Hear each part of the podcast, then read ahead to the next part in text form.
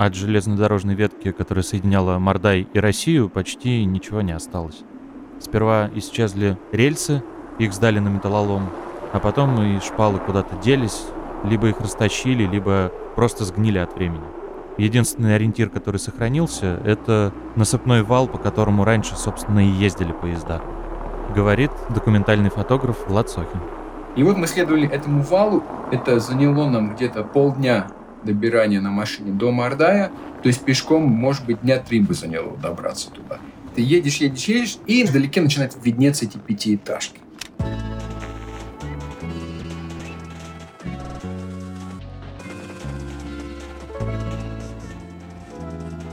Всем привет!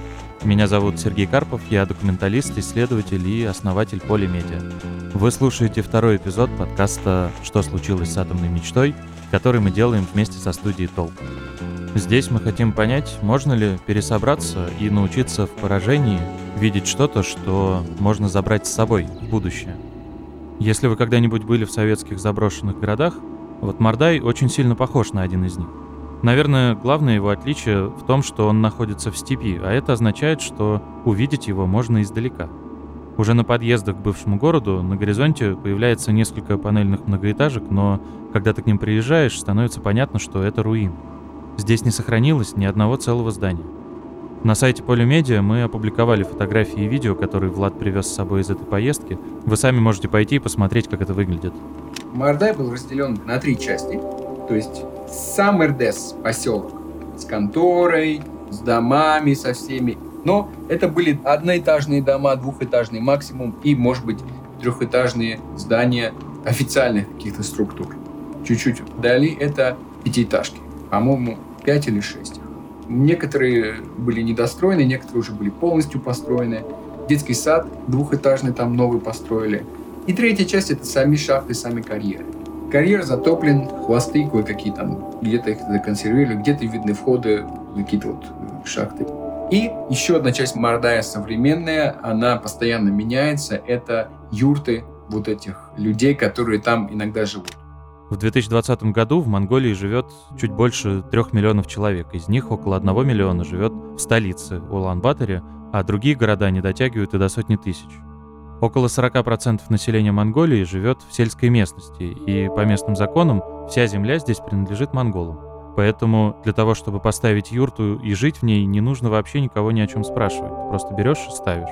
Многие монголы, которые живут в сельской местности, до сих пор ведут кочевой образ жизни, и это очень распространено здесь. Поэтому юрта движется за стадом, а стадо — за землей для выпаса. В Мардае Владу удалось найти юрту, в которой живет Баатар и его жена Кумин-Эрдэнэ. Баатар, он уже живет там много лет со своей женой, у них есть сын, который помогал, потом он, по-моему, женился и живет где-то там недалеко, но не в Мардае. То есть они вдвоем с женой. Изначально его нанял кто-то охранять Мардай, и одновременно, значит, с охраной Мардая он сказал: паси мой скот. Но с этого ты будешь получать какие-то дивиденды, не только денежные, но и, если, допустим, он размножается, то 10% твои. И он постепенно создал тоже свое стадо. И они занимаются, вот вся вот эта молочная продукция, они и сыр, и масло делают, и мясо, все у них есть свое. Все 3 дня, которые Влад был в Мардае, он жил в юрте у Баатара и Кумин-Эрдэнэ.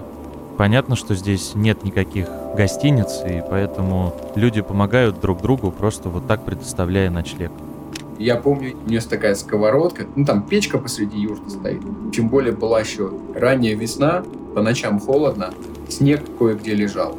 Я попросил что-то там сварить, она мне дает грязную сковородку с жиром. И я начал ее мыть, она очень сильно расстроилась, потому что как так? На нем же потом можно еще раз что-то жарить. Не хозяйничай у меня тут, так вот она.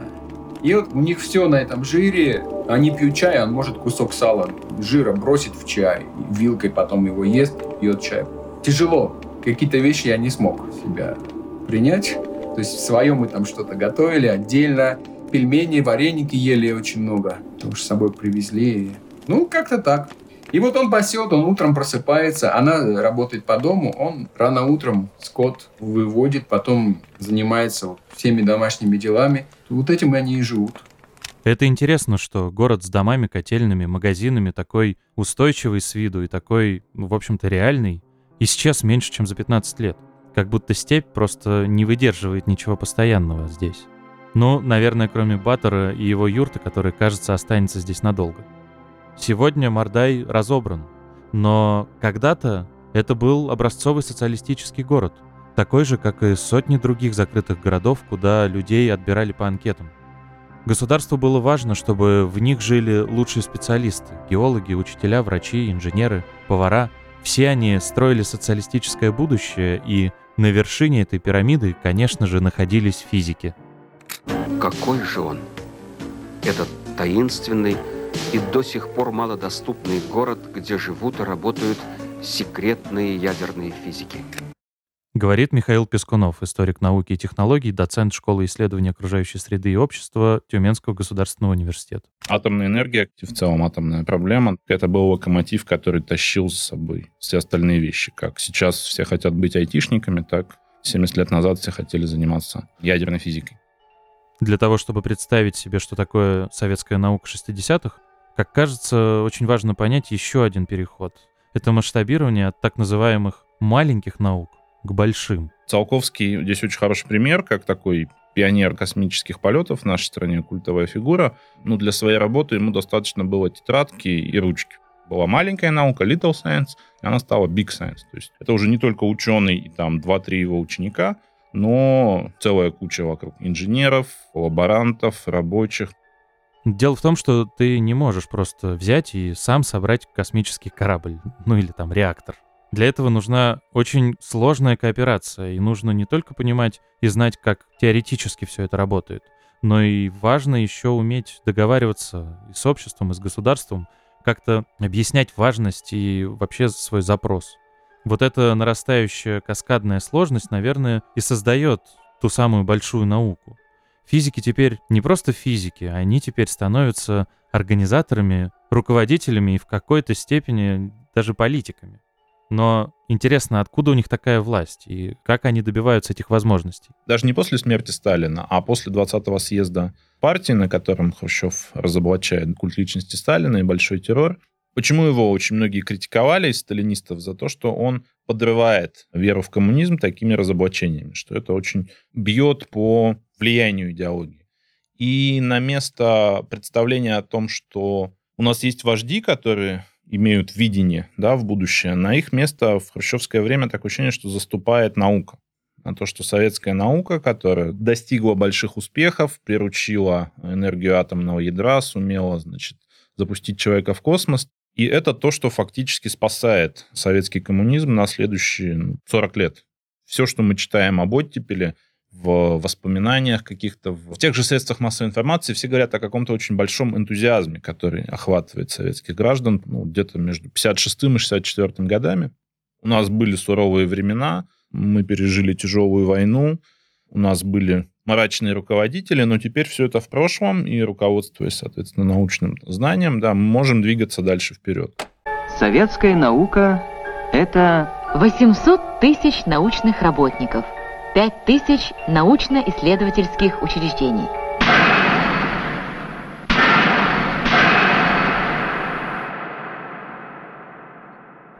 Мне кажется, это очень важная мысль.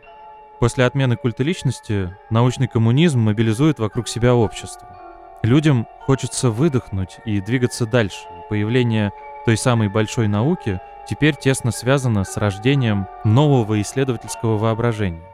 Но представьте, что из мира замкнутой секретной академической среды ученые попадают в мир, в котором они всерьез на каком-то фундаментальном уровне могут влиять на будущее.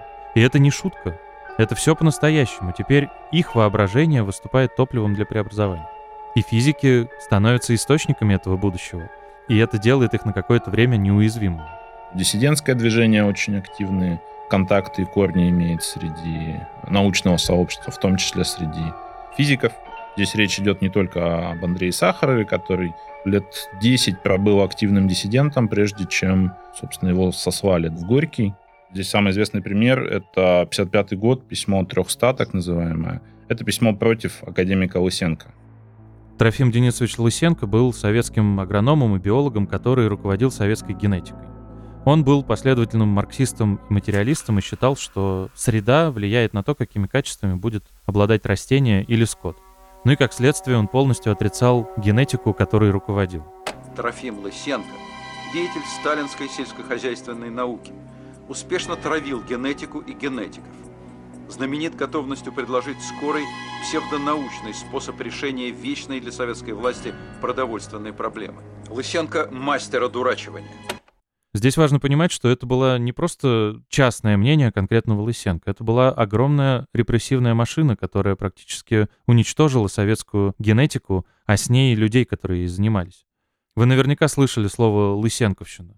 Им обычно обозначают репрессии против советских биологов. Сталину очень нравился Лысенко как такой простой человек из народа, который борется с вот этой буржуазной генетикой.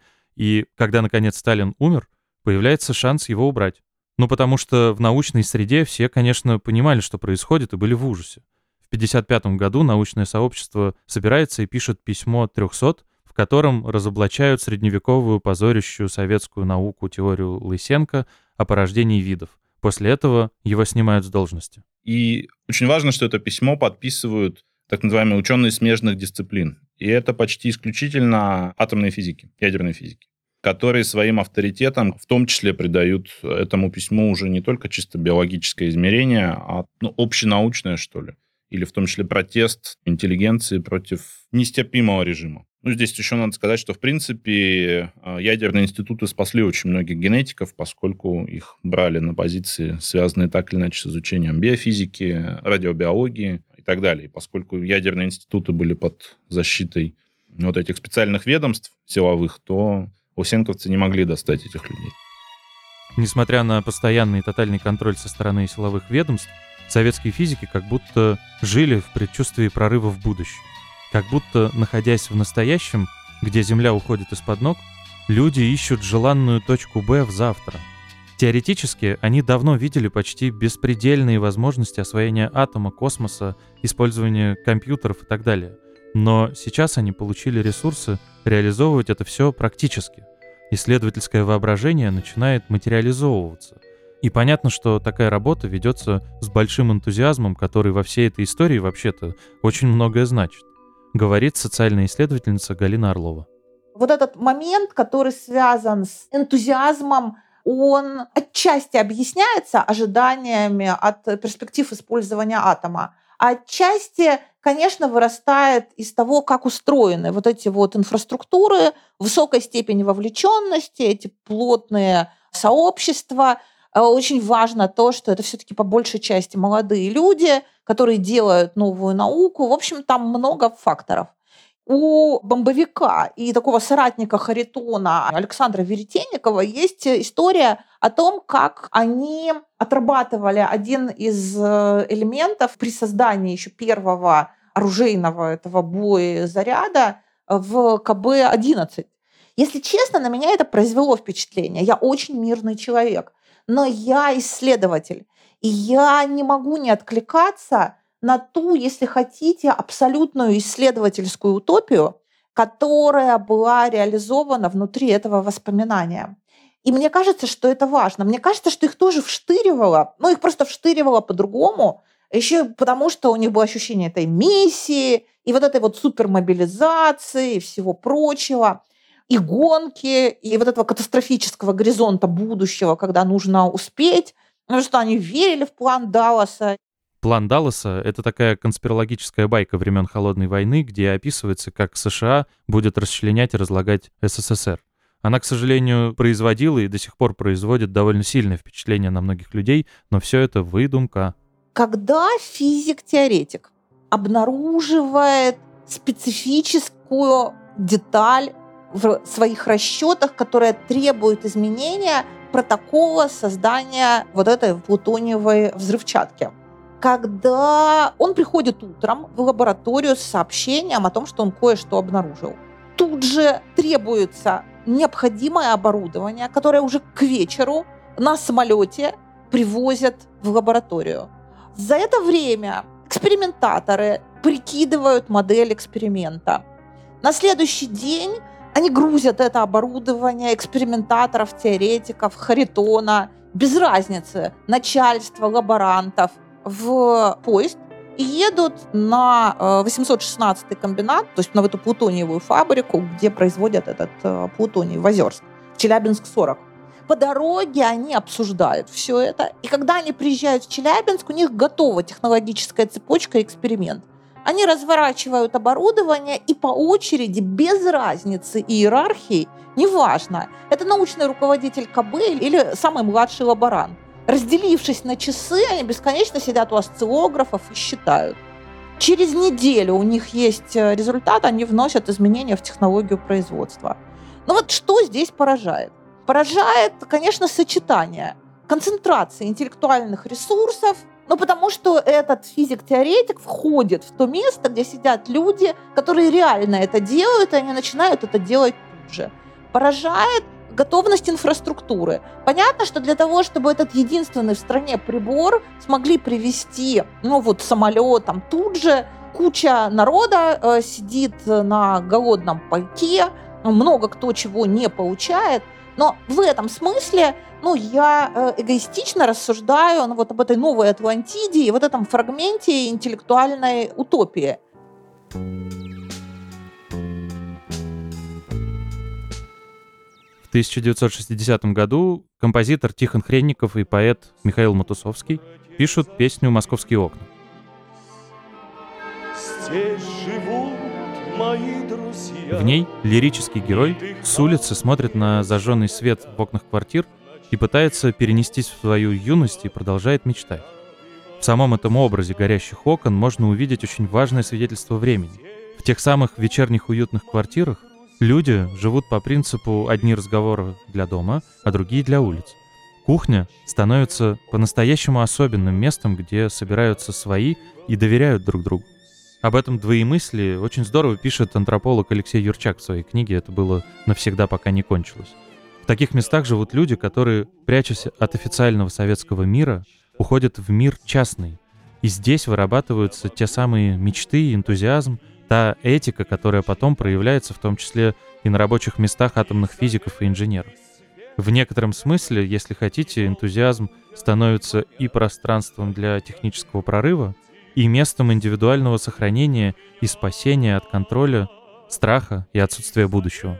Одним из таких, если хотите, хронотопов того энтузиазма, сложно на него повесить табличку сразу «атомный энтузиазм». Но институты были атомного профиля, это были горящие окна. Но в смысле горящие не от пожара, а горящие вечерами, зажженные, манящие, светящиеся. И вот эта история про понедельник, который начинается в субботу, и про этого дубля, который оставлен, чтобы там рассказывать анекдоты и танцевать на новогодней вечеринке, это не в чистом виде литературная фантазия. На одной чаше весов у нас есть это утопическое воспитание и, разжигание мечты, в том числе в медийных средах. Когда Василия Захарченко, главного редактора «Техники молодежи», у меня сейчас, кстати, чудесная студентка сидит и разбирается с этими архивами, она говорит, что любимое слово в редакционной политике – романтика. Они вдохновляют, чтобы была мечта, чтобы можно было идти в неизвестное. И вы же помните, что 9 дней одного года, первое название «Иду в неизвестное». Товарищи! Товарищ, я прошу тишины, можно? Да? Тише, товарищ. Тише. Тут особенный тост. Послушай. Товарищи, эта свадьба является выдающимся событием для нашего дома ученых и для всего нашего города, которого пока еще нет на карте.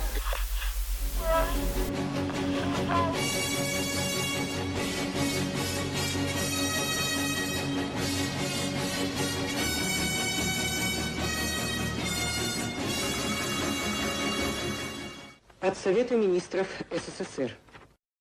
На Чернобыльской атомной электростанции произошла авария. Поврежден один из атомных реакторов. А это само здание станции. Как видите, огромных разрушений, о которых не умолкая твердят средства массовой информации Запада, нет. Поврежден только блок. все производственные постройки, соседние здания, опоры электропередач целы. Очень часто, да, Чернобыль сравнивают, в принципе, как очень хорошую метафору крушения Советского Союза. А не случайно это все, да, хронологически как-то так совпадает. И в этом смысле Чернобыльская катастрофа, она же бьет и по советской науке, и по ее культу достижений, какого-то прогресса, и, ну, я бы так сказал, науки любой ценой. Опять же, это хорошо перекликается с 9 днями одного года, что главный герой готов своим здоровьем пожертвовать и своей жизнью ради успехов своих экспериментов. И это как бы воспринималось как доблесть, как что-то нормальное. А Чернобыльская катастрофа здесь сдвигает акценты в том смысле, что эти люди не только своим здоровьем готовы пожертвовать, но и здоровьем других людей. После Чернобыля по этому нарративу бьет ответный контрнарратив. Вместо того, чтобы обещать, да, как вы будете контролировать природу, стоит сейчас задуматься о том, чтобы жить, начать с ней в гармонии. Чернобыльская катастрофа делит время на до и после. Многим из тех, кто верил в атомную мечту и стремился приблизить будущее, теперь приходится пересматривать свои ценности и осознавать опасность использования мирного атома. Но что это вообще-то значит? Что вообще происходит с человеком после того, как его мечта рушится? И как они живут, те, кто потратили многие годы своей жизни на то, что обнулилось и исчезло просто в один день? В рамках сезона «Атом» на ПолиМедиа вышел текст социального исследователя Святослава Костенко, который посвящен тому, как люди, причастные к атомному проекту, переживали катастрофу на Чернобыльской АЭС. О своем исследовании рассказывает сам автор. Создатели атомного проекта и даже больше огромное количество инженеров, физиков, которые не создавали ЧС и не создавали там двигатели, но которые работают внутри этой отрасли, и для них вот этот ядерный оптимизм, он же не просто какой-то фон для исторического развития. Это буквально их экзистенциальная ставка и их вера в то, что я занимаюсь тем, что ведет нас в будущее. Фактически это, наверное, вопрос об их ставке на жизнь. Потому что я связываю свою жизнь и свою работу с одной отраслью, которая приводит к огромной катастрофе человеческого масштаба. Насколько я могу продолжать этим заниматься? Что мне делать в этой ситуации? Мне кажется, это такие очень животрепещущие социальные моменты, в том числе связанные и с каким-то сохранением утопизма и оптимизма. Для работы над этим текстом Святослав использовал архив воспоминаний работников атомной промышленности, который опубликован на сайте «Живая история Росатома». Нет, это не реклама. Здесь собрано больше 500 интервью, автобиографий и других материалов, изучая которые можно понять, а как вообще работала мотивация советских атомщиков и как именно они пытались морально справиться с катастрофой Чернобыля. Совершенно бесценный архив, на наш взгляд.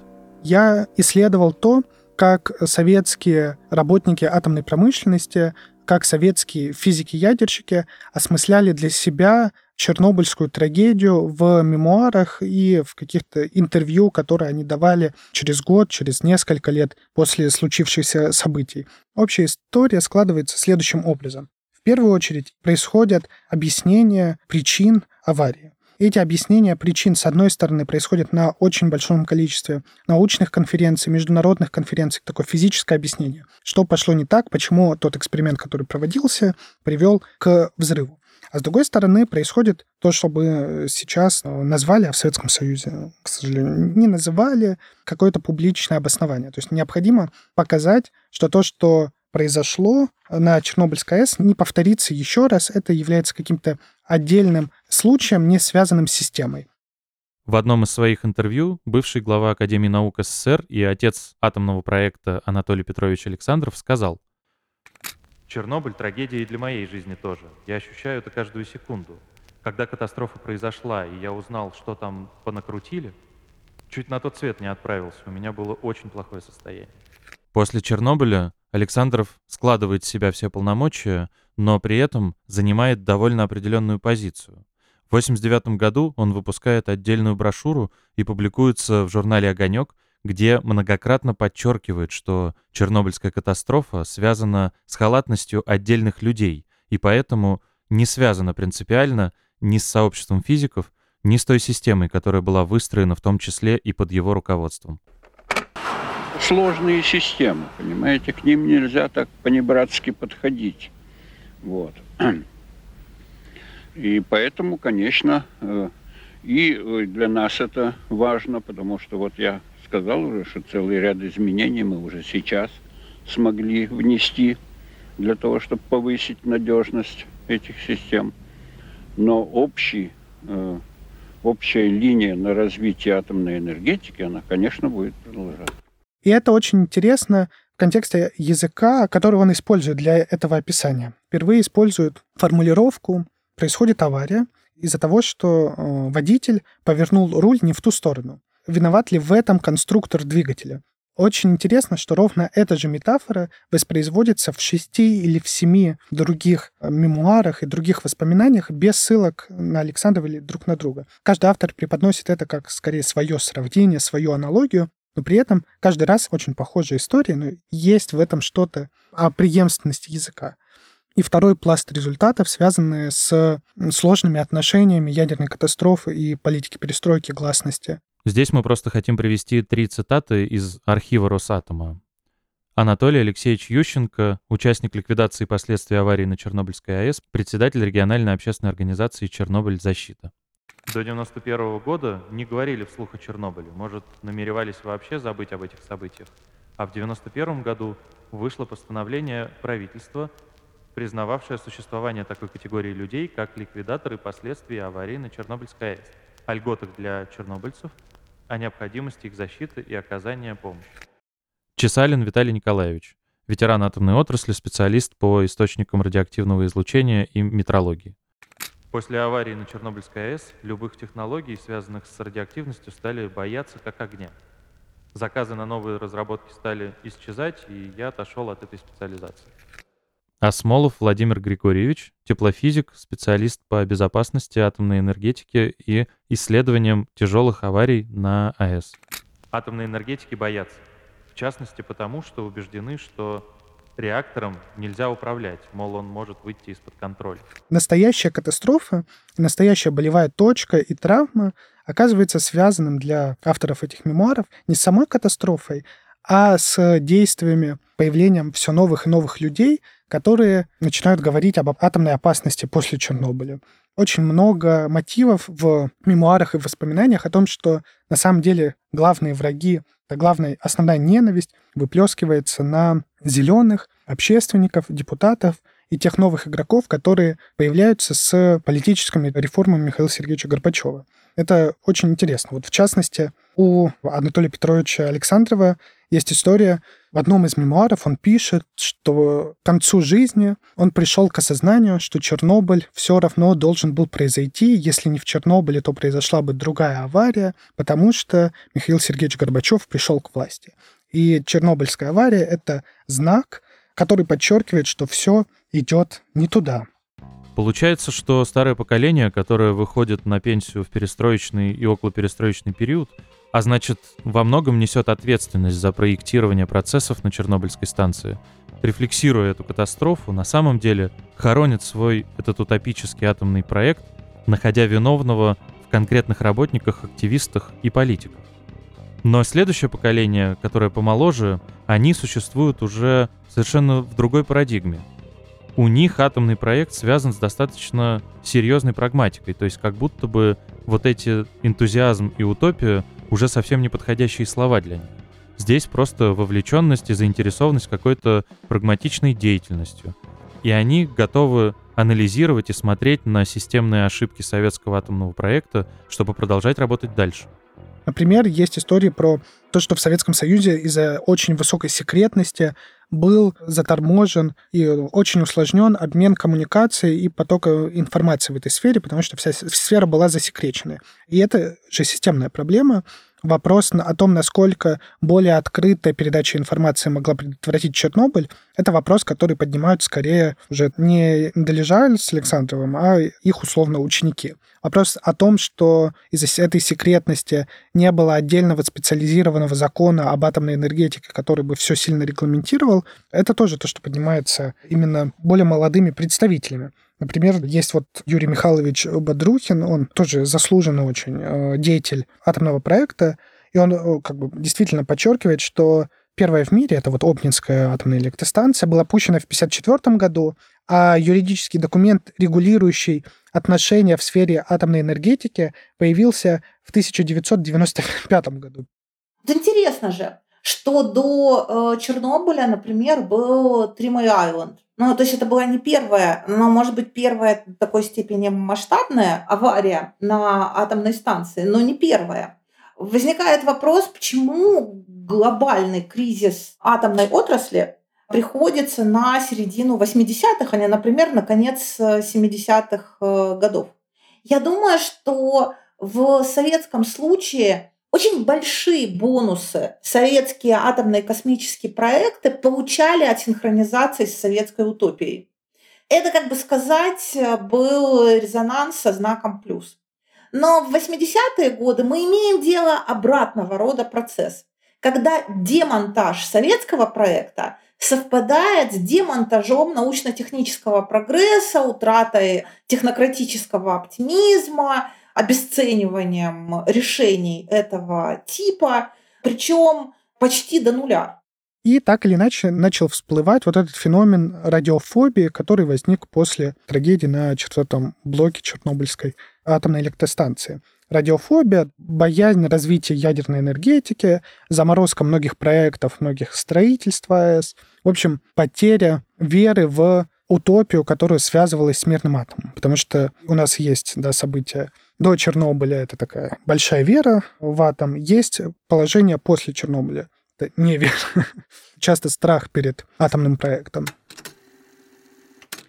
Парадокс в том, что как бы мы ни старались понять историю атомных идей и утопии, услышав словосочетание «секретная атомная советская колония», мы автоматически переносимся в мир страха, постапокалипсиса и антиутопии, в которых не может выжить вообще ничего живого. Мардай действительно выглядит как антиутопия. Брошенные коробки домов, раскиданные документы на улицах, заброшенный карьер и пустота. Кажется, это и есть результат тех утопических идей, которыми советские люди так сильно болели в середине 20 века. Во-первых, Мардай — это была всегда какая-то запретная аномальная зона, даже до того, как туда пришли русские. Стада не паслись, какие-то беды происходили там с пастухами, насколько я помню. И там особо не селились, вот эта зона. Может быть, вот это вот урановое излучение из-под земли, я не знаю почему, но они это чувствовали и не селились. Мы замеряли там. Там есть, там фонит. Я с собой возил прибор. Да. Не так, как в Краснокаменске, но выше нормы в несколько раз в самом Мардае. Особенно около карьера, открытого карьера, который затопили. Иногда туда Баатар со своей женой ходит на пикничок. Знаешь, вот когда им надо что-то там вместе побыть, они вот иногда туда костер разводят. Ну, на газовой горелке они все с собой приносят, включая воду, но посидеть около водоема. Но там фонит, там сильно фонит, да. Но я не ученый, я не знаю, почему это. То есть это или из-за того, что там неправильно законсервировали. Может быть, это было так всегда, и поэтому там не селились. Я не могу сказать, если честно. Но в этом пространстве антиутопии раньше жили люди. Люди, которые когда-то приехали сюда, чтобы жить своей жизнью, воспитывать детей, строить идеальный мир, а потом уехали, потому что этот идеальный мир лопнул. Мы решили, что было бы важно найти и поговорить с этими людьми. Оказалось, что если тебе что-то нужно найти вообще в России, это даже не ВК, это однако все там сидят. Я даже видел сообщество вампиров. То есть представь себе, все там есть. И главное, чтобы все было легально там, а так это все. И как раз там было какое-то сообщество Дарнот, Мардай, РДС, что-то такое. Я сразу просто, по ключевым словам вбил, нашел. Я написал нескольким людям, и несколько из них откликнулись. Вы слушали второй эпизод подкаста «Что случилось с атомной мечтой», который Поля делает вместе со студией «Толк». Третий эпизод выйдет через неделю, и в нем мы встретимся с людьми, которые жили когда-то в Мардае, и поговорим с ними, чтобы постараться понять, а из чего, собственно, состояла их обычная жизнь и как в Мардае все было устроено. Над этим выпуском работали Галина Масолова, сценаристка, я, ведущий Сергей Карпов, монтировал этот подкаст Виталий Дедков, а обложку рисовала Оксана Зинчин. Продюсер подкаста Филипп Смирнов. За музыку спасибо Коле Полякову. Спасибо и вам за то, что вы дослушали нас до титров.